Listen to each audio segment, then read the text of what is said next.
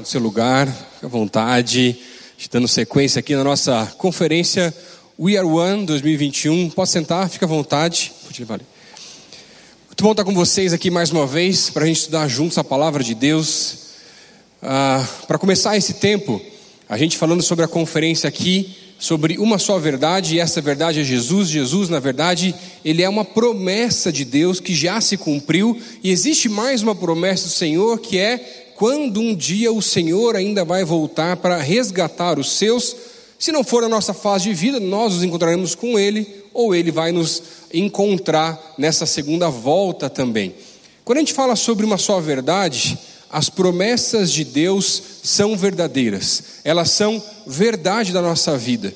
Nessa tarde, eu quero estudar junto com vocês na palavra de Deus aqui e falar um pouquinho sobre os desafios da promessa. Como é difícil para nós, muitas vezes, não só prometer coisas para Deus e não cumprir, mas inclusive esperar e aguardar pelas promessas que Deus não só colocou na palavra, mas também já revelou para nós em algumas situações. Alguma vez você já prometeu alguma coisa que você não conseguiu cumprir? Com certeza. Quando eu era bem pequenininho, dos 5 até os 9 anos de idade, mais ou menos, eu tinha um problema muito sério, porque eu era muito curioso. Não sei se você conhece alguém assim. E meus pais, eles eram líderes na igreja onde nós participávamos na época, e eles faziam muitas visitas. Então, nessas visitas, não tinham quem deixar as crianças, eles levavam a gente junto nas visitas. Só que eu era tão curioso, tão curioso, tão curioso, que eu tinha o costume de quando chegava na casa de alguém, eu ia abrindo os armários da casa das pessoas para saber o que tinha dentro. E abrindo o armário da sala, da lavanderia, dos quartos, de onde tivesse o cômodo que a gente tivesse sentado, da cozinha, onde tivesse, eu começava a abrir os armários. E aí meu pai voltava para casa, dava bronca na hora, dava bronca depois quando chegava em casa, falava, filho, que vergonha, para de fazer isso. Até que um dia, acho que eu estava com seis ou sete anos, ele não aguentava mais, ele me fez prometer provavelmente deve ter me chantageado com algum tipo de presente, alguma coisa assim, que eu não lembro agora, mas me fez prometer que eu não ia mais abrir os armários das pessoas quando fizéssemos alguma visita. E aí eu sentava lá esperando a hora da janta, esperando eles conversarem algumas vezes entre os adultos, e eu ficava olhando para o armário assim e imaginando: ah, esse armário aqui é da sala, então aqui deve ter uma travessa. Ah, esse armário da cozinha, que deve ser um armário só de pote, deve ser um armário de comida. Gente, eu ficava imaginando o que, que tinha dentro do armário. Coçando a mão para poder abrir o tal do armário para saber o que, que tinha dentro de verdade. Só que aí eu comecei a imaginar o que, que tinha dentro do armário, mas eu precisava comprovar se o que eu tinha imaginado era verdade. E aí, quando normalmente vai na casa de alguém, o pessoal te recebe na sala, senta, começa a conversar e depois você muda de cômodo e vai jantar ou vai lanchar, né, tomar um café, sei lá. Quando todo mundo se levantava para ir comer, eu ficava por último, só para dar uma espiadinha nos armários, para tentar comprovar se aquilo que eu tinha imaginado era verdade. E diversas vezes meu pai não tinha nem percebido que eu fazia isso. Até que um dia ele pegou. Mas me deu uma bronca e falou que eu tinha prometido e que eu não, ia, que eu não tinha conseguido cumprir e que eu não tinha feito. E depois dessa história, você tem duas opções. Ou você nunca me convida para na sua casa, ou tranca os armários quando eu for lá. Não, brincadeira, já passou, né? Já resolveu, consigo me controlar, mas de vez em quando eu ainda fico imaginando o que é que tem nos armários das casas dos outros. E sabe, a gente promete tanta coisa para as pessoas com quem a gente convive, e às vezes não é maldade, muitas vezes não é maldade. Você não sabe falar não, você fica se enrolando na vida e a gente acaba simplesmente prometendo um monte de coisa que quando você promete você já sabe que não vai cumprir. Mas quando eu olho para a palavra de Deus, a palavra de Deus vai dizer que Deus é aquele que garante as suas promessas. Se ele prometeu, ele vai cumprir. Ele não é homem para que minta, nem filho de homem para se enganar. Por isso, quando eu olho para a palavra de Deus, eu preciso entender: não, se Deus falou, está falado. Se Deus mostrou, se Deus revelou, se foi Ele mesmo quem revelou, as coisas vão realmente acontecer na minha vida. Mas vamos inverter? A gente falou um pouquinho sobre promessas que a gente não cumpre. Mas sabe o que é mais difícil até do que não cumprir uma promessa? Porque que é só você falar alguma coisa e não fazer, é aguardar por uma promessa que ainda não aconteceu. Alguém te promete alguma coisa, quem sabe uma oportunidade de emprego, quem sabe um relacionamento que a pessoa falou: não, espera aí, vai orando. E quem sabe, daqui a pouco, passa mês, passa ano e nada acontece. Quem sabe promessas até, não só com pessoas à nossa volta, quem sabe promessa até de Deus para nós e que a gente tem dificuldade de esperar, de aguardar, porque nós somos muito imediatistas. Por quê? Afinal de contas, eu mando uma mensagem e ao invés de eu simplesmente mandar uma mensagem e esperar a pessoa responder quando ela quiser, eu fico esperando para ver se ela já visualizou e esperando ela aparecer lá digitando para saber que ela está respondendo para mim. A gente é assim, e por isso que para nós esperar, aguardar em Deus, ainda mais em promessas dele para nós, é muito difícil. Mas as revelações do Senhor para nós nem sempre são imediatas. Algumas são para hoje, outras para amanhã, outras para daqui a alguns anos, até algumas vezes, e algumas delas até nós não vamos visualizar. Mas é difícil para a gente entender esse tipo de coisa. E sabe, quando eu olho para a palavra de Deus, um dos textos que Deus mostrou muito para mim, para falar com vocês aqui hoje, é na verdade um panorama até sobre o livro de Números. Porque, às vezes, quando eu olho para as promessas de Deus que Ele tem para a minha vida, tanto aquelas que a palavra de Deus nos revela, como algumas coisas particulares que Deus já me mostrou em oração, em alguns momentos, eu começo a perceber que é tão difícil para mim poder esperar, é tão difícil aguardar, em algumas situações, por mais que eu saiba na teoria quais são as promessas de Deus, quando eu passo pelo luto, quando eu passo pela dor, eu sei que Deus está do meu lado, mas às vezes não parece. Eu sei que Deus escuta as minhas orações, mas às vezes parece que Ele está ouvindo mais a dos outros do que as minhas. Eu sei que Ele pode fazer todas as coisas, mas tem coisa na minha vida que às vezes eu duvido que Ele pode fazer. Nós caminhamos assim, nós pensamos assim, e por isso que algumas vezes a nossa vida é tão difícil. E quando eu olho para a palavra de Deus, eu vou fazer esse panorama para você hoje, ah, do livro de Números, onde a gente vai pegar, na verdade, do capítulo 10 até o capítulo 21, mais ou menos, que é o período em que o povo sai do Monte Sinai e vai até Cades Barneia ou Moabe, na, quase já na fronteira com relação à terra prometida, mas quando eu olho para um período tão curto que foi esse que passou com relação ao povo, mas são diversos capítulos que a Bíblia traz para nós, eu vejo o povo desistindo, murmurando, reclamando, se voltando contra os líderes. É tanta coisa complicada. E quando eu olho para aquilo, eu falo assim: Deus, olhando para a tua palavra, vendo que naquela época o povo tinha a coluna de fogo, a nuvem, tinha visto o mar ser aberto, e o Senhor tinha dado vitória, tinha tirado eles da escravidão mas ainda assim eles não sabiam esperar, ainda assim eles reclamavam, ainda assim, quando Moisés tinha subido lá no monte para falar com o Senhor, eles tinham feito bezerro de ouro. E a gente começa a julgar, mas tem que parar um pouquinho para pensar e falar assim: olha, o povo de Deus fazia isso naquela época, mas o povo de Deus continua fazendo isso nos nossos dias. As promessas de Deus na Sua palavra são verdadeiras. O livro de Números ele é chamado assim porque ele tem duas contagens. No primeiro capítulo, Moisés faz um censo com relação a todas as pessoas que haviam saído do Egito. E no capítulo 26 existe um novo censo que são com as pessoas que vão entrar na terra prometida e da, do primeiro censo para o segundo censo, somente duas pessoas de todo aquele povo entraram para aquela região, para aquele lugar, que eram Josué e Caleb. E o que aconteceu com o restante do povo? Eles atrasaram tanto a promessa do Senhor com relação à terra prometida, que foram reprovados por Deus e eles não puderam entrar. É muito interessante esse livro porque ele vai contar a história de um povo que tinha as promessas de Deus, via coisas sobrenaturais do Senhor acontecendo diversas vezes, mas muitas vezes por causa das dificuldades tiveram medo, desanimaram, se rebelaram contra Deus, contra Moisés, coisas que praticamente não acontecem também nos nossos dias, não é verdade?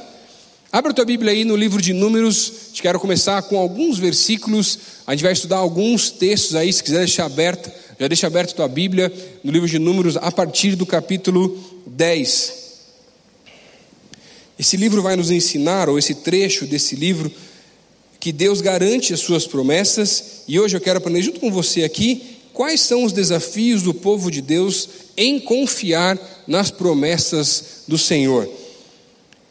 Primeiro desafio é o desafio da inércia. Acompanha comigo Números capítulo 10, versículos 11 e 12, diz assim a palavra: No vigésimo, no vigésimo dia do segundo mês do segundo ano, a nuvem se levantou de cima do tabernáculo que guarda as tábuas da aliança. Então os israelitas partiram para o deserto do Sinai e viajaram por etapas, até que a nuvem pousou no deserto de Parã.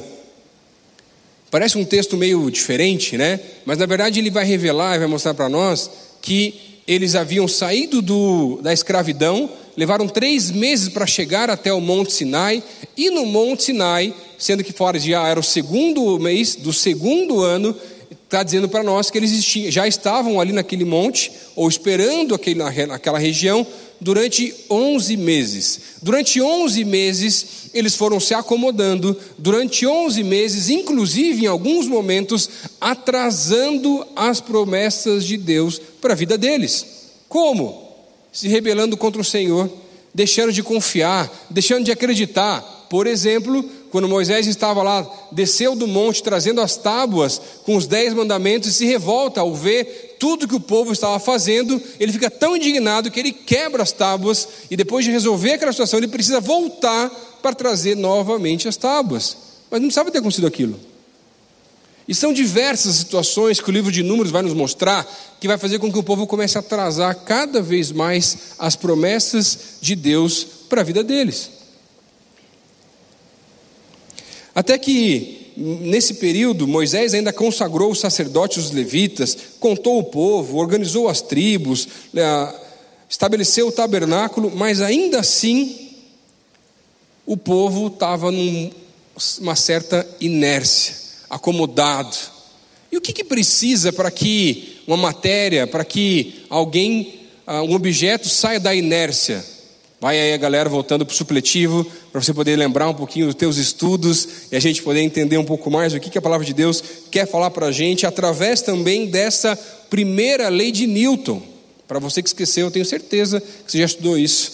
Mas, só para lembrar, porque eu sei que você já sabe, é a tendência natural de um objeto que está parado em continuar parado, e para deixar de ficar parado, precisa de uma força muito maior para que isso aconteça, ou que está em movimento, que também continue em movimento. E o povo estava naquela inércia, acomodado, parado, até que a nuvem começa a andar. Mas a nuvem começa a andar depois de 11 meses. O povo não estava acostumado a peregrinar, o povo não estava acostumado a caminhar distâncias tão grandes e a nuvem começa a andar, o Senhor começa a revelar e mostrar: ei, o tempo da inércia acabou, agora é a hora de caminhar rumo à promessa que eu tenho para vocês. Por isso que muitas vezes na nossa vida, quando o Espírito começa a falar ao nosso coração, com relação ao que a gente tem que fazer, com relação a algumas áreas que nós temos que acertar da nossa vida.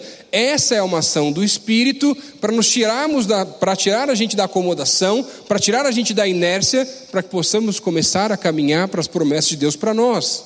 O problema é que muitas vezes, pela nossa própria vontade, pelo nosso ego ou qualquer outra situação, a gente vai tentando deixar de lado ou calar o espírito e não fazemos aquilo que o Senhor está nos pedindo para fazer. É como se a nuvem começasse a andar e a gente, ah, tá bom, mas eu vou ficar aqui porque aqui já tá bom, aqui tá legal, aqui tá bacana. Eu não preciso ir para essa direção. O que, que Deus tem te revelado? O que, que Deus tem te mostrado? O que, que o seu espírito tem te convencido que está na hora de você mudar? A nuvem está andando e você está ficando para trás está atrasando as bênçãos de Deus para a tua vida. O povo já podia ter saído muito antes ali do Sinai, mas ficou atrasando. Sabe, para sermos da inércia da nossa vida espiritual, nós precisamos de um mover do Espírito. Que pode ser você participar de um culto e entender algo de Deus para a tua vida, pode ser estar em casa e assistir alguma coisa ah, com relação a algum culto e Deus falar com você, ou qualquer outro momento, até no secreto, quando Deus se revela e começa a nos convencer através do seu espírito, não só do pecado, não só dos erros, mas inclusive dos propósitos que ele tem para a nossa vida. Alguns anos atrás, alguns, muitos anos atrás, na verdade, ainda quando eu era adolescente, eu trabalhava num acampamento lá na Palavra da Vida e fazia a programação desse acampamento. As brincadeiras, né, a parte de fazer as piadas, aquela coisa toda assim, mas tinha uns 16 anos na época, quando estava começando a fazer isso, mas na verdade, por mais que eu gostasse de fazer aquilo, eu queria muito poder também ajudar as pessoas aconselhando, falando de Deus, mas era tão corrido, porque se acabava uma programação, já tinha que preparar a próxima, e a próxima, já tinha mais alguma coisa, que muitas vezes eu usava a correria como desculpa de não poder ah, usar o meu tempo também para falar com as pessoas de Jesus, seja para aconselhar, para sentar com alguém, trocar uma ideia, alguma coisa assim, porque eu estava sempre corrido. E aí eu lembro que em um, um, um desses acampamentos, quando chegou no culto da fogueira, as pessoas, né, quem já foi em acampamento, tem culto da fogueira, começa a falar testemunho. ah, porque no culto tal, Deus falou comigo através do pastor. Ah, porque eu estava lá no meu quarto e Deus falou comigo através do meu conselheiro. Ah, porque eu estava não sei aonde, Deus falou comigo. E eu lá sentado, e a programação não fala com ninguém, né? E nada acontecia, eu falei, Deus, não é que eu não quero fazer programação, mas eu quero poder investir mais na vida de pessoas. Eu acho que eu estou perdendo um pouco do foco do chamado e da promessa que o Senhor tem para a minha vida. E eu lembro que quando terminou aquele culto, eu fiquei feliz pelos testemunhos, feliz pelo que Deus estava fazendo naquele lugar, mas ao mesmo tempo eu fiquei muito triste, porque, não porque ninguém falou meu nome, porque isso não é o que ia mexer no meu coração, mas porque mesmo sem ninguém falar o nome, eu sabia que eu não tinha conseguido investir espiritualmente na vida de ninguém. E aí, lembro que eu fiquei triste aquela noite. No outro dia, quando a gente foi para o café da manhã e eu estava no microfone já agitando lá o pessoal, uma menina, era uma semana de crianças, uma menina de 9 anos de idade, chamada Pamela. Ela me procurou para conversar e falou assim, no meio do corredor do refeitório, falou assim, tio,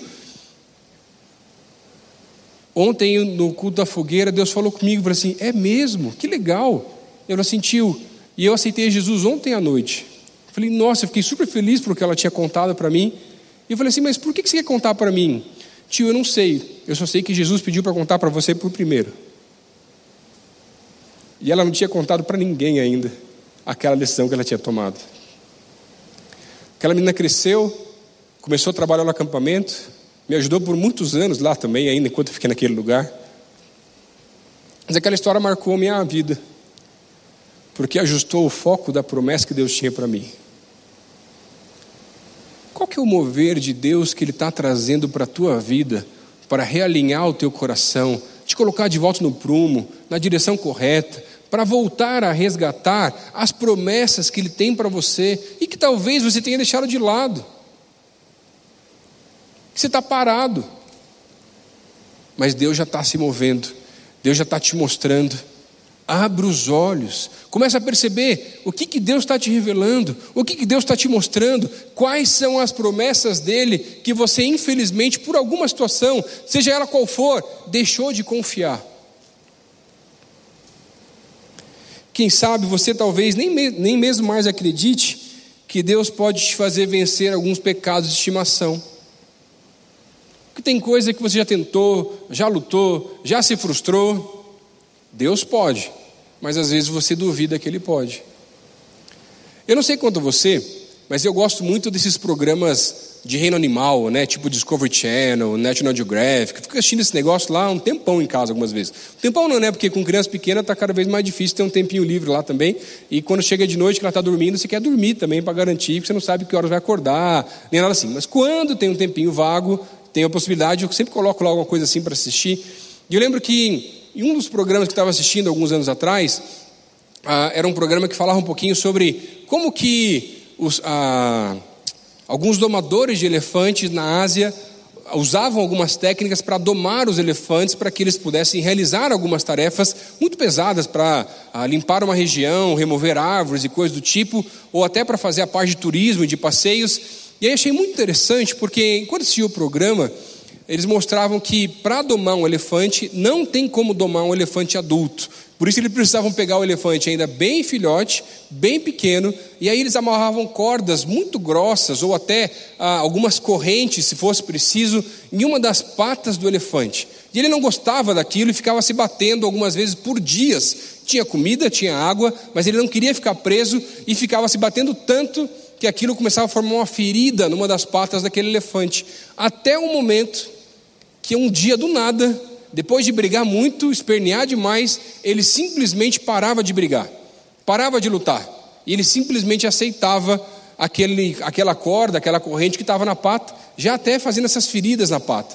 Aquele momento era a hora de começar a domar o elefante, eles tiravam as cordas grossas ou as correntes e colocavam uma cordinha muito fina, que é não só um elefante, mas até você podia arrebentar com as mãos. E o que acontecia? aquela cordinha era colocada exatamente na ferida, na cicatriz. E todas as vezes que ele sentia que tinha uma cordinha naquela região, ele nem tentava mais lutar, porque ele já sabia que não tinha mais jeito. E algumas vezes na nossa vida eu vejo que a gente está do mesmo jeito.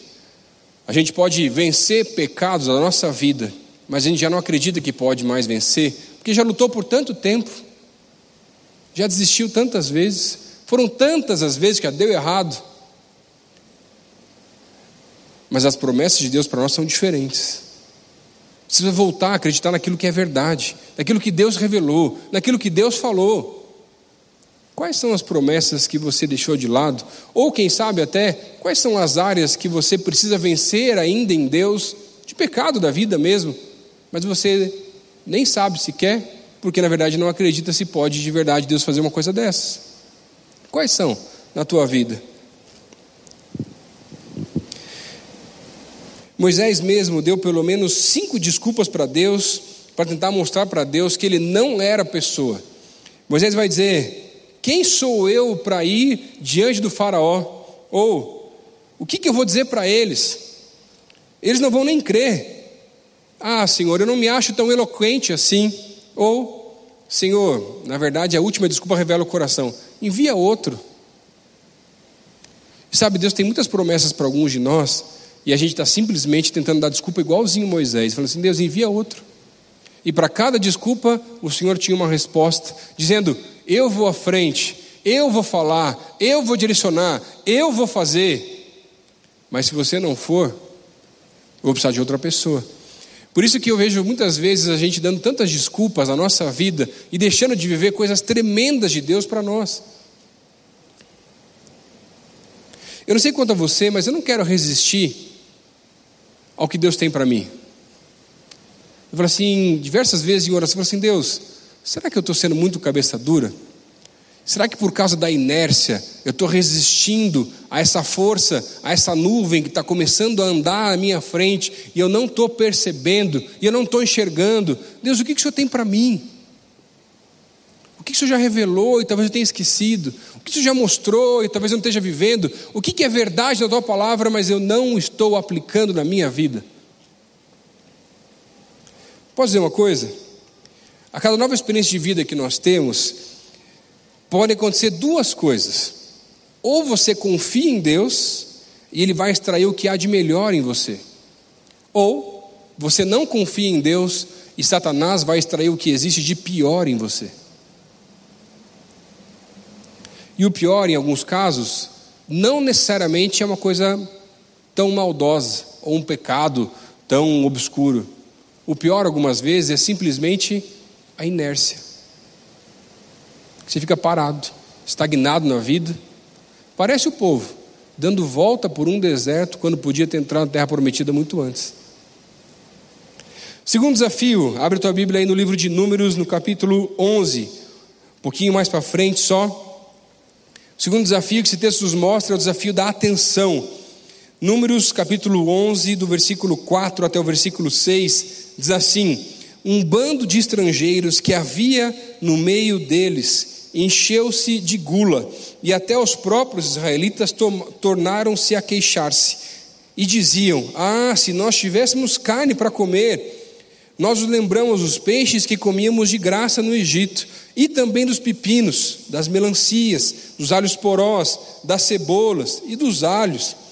Mas agora perdemos até o apetite, nunca vemos nada a não ser este maná. O versículo 11 é muito interessante porque à medida que eles começam a caminhar e começam a ter as dificuldades da peregrinação, o cansaço e, e enxergar ali a nuvem andando, eles seguindo aquela nuvem, é muito interessante porque nos primeiros versículos desse capítulo, eles já começaram a murmurar. Deus manda fogo nos cantos do acampamento para que eles pudessem se ligar que era para parar de murmurar, mas ainda assim eles param por hora mas ainda assim voltam a murmurar diversas vezes. E Deus é tão paciente, tão bondoso, que vai diversas vezes tentando realinhar o povo, mais uma vez, com relação àquilo que ele tinha para eles, que era chegar na terra prometida. Essa era a promessa, e Deus iria cumprir a sua promessa. Mas, quando chega aqui nesse texto, nesse, nesse versículo 4, onde alguns estrangeiros, e o termo usado aqui no hebraico, na verdade, é um termo até muito pejorativo, e a única vez que é usado esse termo no Antigo Testamento que é com relação a ralé. Não me entenda mal, não quer dizer que estrangeiro é ralé, não tem nada a ver com isso, não é xenofobia, não é essa a ideia que o texto coloca, mas um grupo que estava lá, naquele, no, junto com o povo, era considerado dessa forma específico. Existiam outros estrangeiros que também estavam junto com eles, mas eles começam com uma ideia começam a tentar lembrar e começam a relembrar e falar com relação à saudade da cebola, do alho, dos peixes, de alimentos que eles recebiam através do seu trabalho, mas eles não tinham necessidade de, de pescar, mas ainda assim recebiam os peixes. Mas eles tinham esquecido que agora eles não eram mais escravos, eles também não precisavam trabalhar e ainda assim recebiam maná. E eles já tinham comido maná durante quase dois anos, mas ainda assim estavam reclamando e murmurando e se deixaram levar e desviaram a sua atenção da promessa porque algumas pessoas no meio do povo começaram a falar: ah, se nós tivéssemos carne, ah, se nós tivéssemos isso, ah, se nós tivéssemos cebola. Se fosse do Outback, ainda tudo bem, né, gente? Mas normal assim, é verdade? E sabe, às vezes eu vejo que na nossa vida é igualzinho. A gente está entendendo qual é a direção, a gente está entendendo qual é a promessa, a gente sabe o que Deus tem para nós, mas são tantas as vozes, são tantas as opiniões, são tantos os interesses que estão à nossa volta, que muitas vezes nós desviamos a nossa atenção com o alvo com relação àquilo que Deus tem para a gente, porque afinal de contas, ah, essa promessa de Deus está muito distante, ainda não aconteceu, ah, então não tem problema dar uma desviadinha do percurso, ou tentar pegar um atalho. Querido, atalho na Bíblia é só desgraça. Pode estudar, é verdade, gente. Não existe atalho espiritual. Tem que pagar o preço dia a dia. E aí, quando a gente olha para a palavra de Deus, a gente vai começar a ver que, na verdade, inclusive, era tanto a reclamação e a murmuração do povo, que eles vão dizer que eles chegam a perder o apetite até, porque eles só tinham maná para comer. E sabe, são tantas as demandas, opiniões, vozes, que a gente acaba se perdendo algumas vezes nos processos da vida. E são coisas simples. Às vezes, é você estar tá em casa estudando ou trabalhando. Você já percebeu quantas horas você perde com rede social às vezes? Com a desculpa que não, vai ser só um tempinho aqui para dar uma relaxada. Não, vai ser dez minutinhos, porque você já deu duas horas que você ficou ali, que você perdeu tempo de trabalho, ou de estudo, ou de qualquer outra coisa que estava fazendo. Às vezes é comparação. Quem sabe um comentário maldoso de alguém que te faz perder a direção. Quem sabe, algumas vezes, até coisas boas, como o trabalho, como o relacionamento, como uma bênção que Deus pode dar para a gente, mas se a gente não consegue equilibrar a vida, aquilo se torna em maldição para a gente. Por quê? Tira a gente do foco daquilo que Deus tem. E não tem nada a ver pensar ou dizer, não, não é que é contra relacionamento, não é que é contra trabalho. Não, gente, tem nada a ver, isso é bênção. O problema é às vezes a gente que se perde no processo daquilo que Deus tem para nós. E você orou tanto por um trabalho, mas agora não tem mais tempo para Deus. Você orou tanto por um relacionamento, mas agora não tem mais tempo para a igreja. Você orou tanto para que algo acontecesse, mas não lê mais a Bíblia. É assim que a gente vive.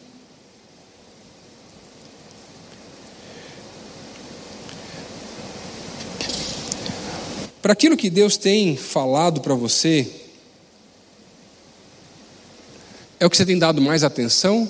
Ou você está dando mais atenção para aquilo que as pessoas falam a teu respeito? Eu estava ouvindo um testemunho essa última semana de um pastor norte-americano, o bispo T.D. Jakes, de uma igreja muito grande nos Estados Unidos. Eu achei tão interessante, porque ele falou que ele nunca pensou em ser famoso, ele nunca pensou em ser conhecido, não era esse o propósito da vida dele. Ele estava respondendo a um chamado de Deus para ser um pastor e pregar o evangelho. Ponto. Mas, por uma bênção do Senhor, o ministério dele começou a crescer muito rápido. Mesmo ainda novo, de idade, até que um dia, ah, por essa ascensão que ele teve, alguns jornais começaram a escrever algumas matérias. E o jornal de Boston tinha escrevido uma matéria muito pesada com relação a ele, atacando a integridade dele, atacando o chamado, atacando o propósito, atacando as promessas de Deus para a vida dele. Ele estava num congresso de pastores quando ele leu aquela, aquela notícia daquele jornal, mas aquilo mexeu tanto com ele, tanto com ele, que ele começou a pensar se ele deveria continuar a exercer o ministério, se não estava na hora de parar, se não era melhor fazer alguma outra coisa, se não era melhor desistir e tentando entender em Deus, ele estava já completamente decidido que ele ia parar, largar o ministério, que não era isso que ele não, ele não merecia esse tipo de coisa, gente. Para que você está tentando fazer de tudo pelas pessoas e ainda vai receber crítica desse jeito? Eu não. Até que, terminando esse congresso, na história que ele contou, ele está saindo ali do hotel e nas escadarias, saindo do hotel, uma mulher para e o encontra e fala assim: Bispo, quero conversar com o senhor. Eu falo, claro, vamos conversar. E ela diz assim: Bispo, eu queria dizer para o senhor que eu perdi a minha mãe. E ele vai dizer assim: Eu lamento muito por isso, quero, posso orar por você? Ele fala assim: Pode, pode, bispo, mas além disso, eu queria dizer para você que por mais que eu tenha perdido a minha mãe, as suas mensagens na rádio foram que me, me mantiveram firme no Senhor. E ela foi embora. Ele não a conhecia, não sabia quem ela era, Acabou. E aquela foi a nuvem que Deus começou a mexer, para ele começar a entender que a promessa de Deus ia se cumprir, independente das críticas, e estava na hora dele voltar mais uma vez a atenção dele para o Senhor e não para os homens. Os anos se passaram, ele já no final já de um ministério aí, muito bem sucedido, mais de 20 anos depois desse evento, um dia ele lançando um livro e fazendo uma sessão de autógrafos. Uma mulher para na frente dele e diz assim: Você sabe quem eu sou? Na hora ele reconhece aquela senhora, a abraça e a agradece, dizendo assim: Você é a razão por eu não ter desistido do ministério alguns anos atrás. Deus está se movendo. Mas será que você não está olhando para outras coisas como mais importantes do que o Senhor na tua vida? Não está na hora de voltar a tua atenção de volta para o Senhor, para aquilo que Ele tem para você? Volta os teus olhos para Deus. O que, que Ele está te dizendo? O que, que Ele tem para você? Gente, é difícil ouvir comentário maldoso. É difícil ouvir crítica. Por isso tem que colocar um filtro, um filtro espiritual para entender o que, que você vai trazer para o teu coração e o que, que você não vai deixar contaminar o teu coração.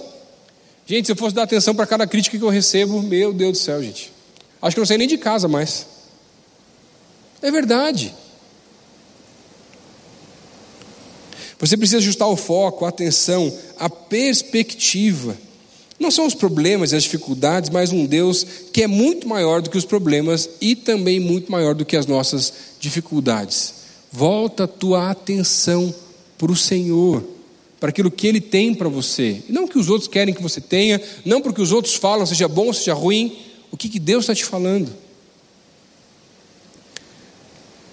Terceiro e último desafio para nos mantermos firmes nas promessas do Senhor para a nossa vida, Números no capítulo 13, dá uma olhadinha comigo aí, a partir do versículo 30. O último desafio para nos mantermos firmes nas promessas do Senhor é o desafio da confiança. Números 13, a partir do versículo 30, diz assim: Então Caleb fez o povo calar-se perante Moisés e disse: Subamos e tomemos posse da terra. É certo que venceremos. Mas os homens que tinham ido com ele disseram: Não podemos atacar aquele povo, ele é mais forte do que nós. E espalharam entre os israelitas um relatório negativo acerca daquela terra e disseram: A terra para a qual fomos em missão de reconhecimento devora os que nela vivem, todos os que vimos são de grande estatura. Vimos também os gigantes, os descendentes de Enaque, diante de quem parecíamos gafanhotos e nós a eles. Moisés envia doze homens, um, de, um líder de cada uma das tribos, para fazer o reconhecimento da terra prometida. Eles estavam próximos, muito próximos de entrar na terra prometida, mas o relatório volta. O relatório era bom, que a terra realmente manava leite e mel, eles trazem frutos da terra e tudo era muito bom, a não ser pelos povos que lá habitavam. Mas entre esse relatório, dez daqueles espias trouxeram um relatório negativo. Falou: ó, aquele povo lá é forte demais para a gente, eles são como gigantes. Já Josué e Caleb trazem um relatório que, por mais que sejam um povo muito forte, que vivem até mesmo em cidades fortificadas, ainda assim, o mesmo Deus que nos tirou do Egito, que abriu o Mar Vermelho, que tem o maná, a coluna de fogo, a nuvem, que nos guia pelo deserto, esse mesmo Deus vai nos alcançar e vai nos trazer vitória, mesmo com um povo tão alto, tão grande e tão forte. Mas o povo preferiu escolher acreditar na visão completamente limitada de dez dos espias e não naquilo que Josué e Caleb estavam trazendo e tentando motivar o povo para voltar a sua atenção para o Senhor. O povo começa a ficar com medo, com dúvidas, e vai dizer assim: Deus nos trouxe até aqui, mas será que Ele pode mesmo nos dar a vitória? E essa palavrinha, mas, ela é terrível no mundo espiritual. Por quê? Olha, eu sei que Deus pode todas as coisas, mas será que Ele pode fazer diferença na minha vida? Olha, eu sei que Deus pode se revelar, mas será que Ele vai se revelar para mim? Eu sei que Deus é bom, mas será que Ele é tão bom assim? Eu sei que Deus pode curar, mas por que, que não curou alguém que eu pedi? Eu sei que Deus escuta as orações, mas por que que talvez ele não parece estar ouvindo as minhas orações? Deus me chamou, mas será que chamou mesmo? Será que não foi coisa do emocional? Será que não foi coisa da minha cabeça? Mas, mas e mas. Ô palavrinha terrível espiritual. Por quê? Nos faz duvidar e deixar de confiar naquilo que Deus tem para nós. O povo dá ouvidos ao relatório e, com os medos e receios, junto com esses outros dez espias. Sabe, viver as promessas de Deus tem um preço. O preço para viver as promessas de Deus é muito simples: confiança. Se eu não confio naquilo que Deus já revelou, se eu não confio naquilo que Deus já falou, eu não vou conseguir alcançar ou vislumbrar aquilo que Deus quer me mostrar, ou inclusive chegar aonde Ele quer me levar. Tanto que quando eu olho para esse texto, é tão interessante você ver que, na verdade, no livro de Deuteronômio, no capítulo 3, versículo 11, não precisa abrir, ah, existe um relatório que vai falar um pouquinho sobre esse povo, os Enaquins, ou os descendentes de Enaquins, dizendo, ou, a Bíblia não é clara com relação à altura daqueles homens, tá? mas tem um relato que vai dizer que a cama daqueles homens era feita de ferro e tinha em torno de 4 metros de comprimento. Ou seja, eram homens realmente de uma estatura muito maior do que uma estatura padrão. Se a gente for colocar aí para 1,70, talvez 1,80, se fosse pensar aí numa estatura média de um homem, tá bom? Tudo bem que alguns são bem menores, mas não tem problema, né? Mas pensa comigo, olha a comparação que eles começam a fazer. Eles vão, ó, eles são muito grandes, são gigantes. Nós somos como gafanhotos. Sabe quantos centímetros tem um gafanhoto? 10. Se fosse, na verdade, colocar, se eles tivessem realmente 4 metros, porque a cama era maior, né? não é aquele que dorme com o pé para fora da cama, fica o pé para dentro, né? vamos pensar assim. Mas se fosse dessa forma, que fosse até 3, 3 e pouco, que fosse, daria a altura de dois homens. E sabe, muitas vezes, frente aos problemas, dificuldades que nós enfrentamos, nós os inferiorizamos. Nós duvidamos que Deus pode, porque na verdade a gente se coloca numa posição muito distinta, porque afinal de contas, ah, eu não sei, pastor, o senhor está falando aí na frente, mas você é pastor, você tem algumas histórias que você vem contar para mim? Ah, mas na minha vida isso aí não vai acontecer. Por quê? Ah, porque eu não sou pastor, porque eu não estudei, porque eu não sei o quê, porque eu não tenho as mesmas experiências. Tá bom, está na hora de você ter as suas experiências. Está na hora de você começar a caminhar mais com o Senhor. Está na hora de você começar a viver coisas novas com Ele. E parar de se inferiorizar e achar que você, na verdade, como a proporção do gafanhoto, é 17 vezes ou 18 vezes menor do que realmente é. E sabe, a gente faz isso muitas vezes na nossa vida e vai deixando de confiar nas promessas, na palavra, naquilo que o Senhor tem para a nossa vida. E muitas vezes, quando eu olho para a palavra de Deus, no livro de Números especificamente, a minha conclusão é muito simples. O povo conseguiu atrasar as promessas de Deus, mas inclusive uma geração inteira não pôde viver as promessas de Deus para eles, porque eles deixaram de confiar no mesmo Deus que eles viam realizar milagres todos os dias, e ainda assim haviam deixado de confiar nele. Eu não sei como que a tua confiança está no Senhor, eu só posso dizer para você que a minha confiança em Deus já foi abalada diversas vezes, seja por fatores internos do coração, seja por fatores externos que às vezes eu mesmo não consigo filtrar e começa a dar uma vazão maior para alguma crítica, começa a ficar chateado por alguma coisa que aconteceu. Acontece com todo mundo, gente. E aí eu preciso voltar para o secreto e falar assim: Deus, e aí? Preciso de umas confirmações novas. Preciso começar a ver a nuvem andar de volta. E Deus manda os seus servos para nos abençoar de maneiras tremendas. Às vezes é com uma palavra simples dizendo assim: olha, a nuvem já começou a andar, a trombeta está tocando, está na hora de você sair da inércia, está na hora de voltar a atenção para Deus e voltar a confiar. E sabe, quero terminar essa mensagem dizendo para você que para mim, acho que na minha vida, o momento mais difícil de confiar no Senhor, mesmo tendo andado com Ele a vida toda, foi quando eu perdi minha mãe. Tinha 15 anos, já era crente, já ajudava na igreja, um monte de coisa, já tinha chamado para o ministério naquela época até. A minha confiança em Deus foi muito abalada. E em algumas madrugadas, quando eu chorava na presença de Deus, eu falava assim: Deus, eu sei que o Senhor pode curar. E eu orei por isso, mas o Senhor não curou.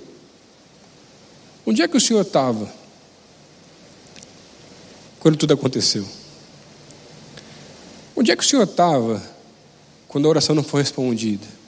Onde é que o Senhor estava quando uma catástrofe aconteceu na minha vida? Onde é que o Senhor estava quando eu perdi o emprego? Onde é que o Senhor estava quando eu sofri coisas terríveis? Uma dessas madrugadas, Deus me visitou e falou assim: Lucas, eu estava no mesmo lugar que eu sempre estive. Eu estava do teu lado. Eu continuo do teu lado. Às vezes você não enxerga. Mas está na hora de você voltar a confiar e tirar o mais da equação, porque eu posso curar mas eu nunca prometi que eu ia curar. Eu prometi que eu ia estar com você. Em todos os momentos. Na alegria, na tristeza, no luto, na doença. Mas tão bonita figura que o Senhor usa para comparar a igreja como a noiva e o Senhor como noivo, porque é um casamento. Uma promessa de Deus para a gente. E sabe, Deus me trouxe aqui hoje para falar para você. Para de atrasar as promessas dele para a tua vida. Deus tem coisa tão grande para fazer na nossa igreja. Deus tem coisa tão grande para fazer na tua vida. Para de atrasar. Para de dar atenção para besteira. E volta a atenção para Deus de volta. Para de dar atenção para os problemas. Deus é muito maior que os problemas que a gente passa. Volta os teus olhos para Deus. Andar com Deus é confiar.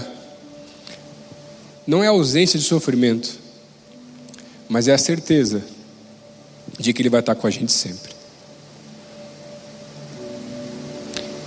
Eu sei que Ele pode curar. Eu sei que Ele pode visitar. Eu sei que Ele pode abrir uma porta que você acha que está fechada. Eu sei que Ele pode resolver as coisas na tua casa. Eu sei que em alguns casos, talvez alguns casais aqui que estão conosco, que têm tentado ter filhos há tanto tempo, eu sei que Deus pode trazer um filho, uma filha. E eu preciso tirar um mais. Eu sei que Ele pode todas essas coisas. E Ele vai cumprir a Sua palavra. Porque a Sua palavra é verdade. Deus falou com você hoje? Deus tem mais para fazer na nossa vida. Em meio às lutas, às crises, dificuldades do dia a dia, volta os teus olhos para o Senhor e para de atrasar aquilo que Ele tem para você. Quais são as promessas que Deus te deu?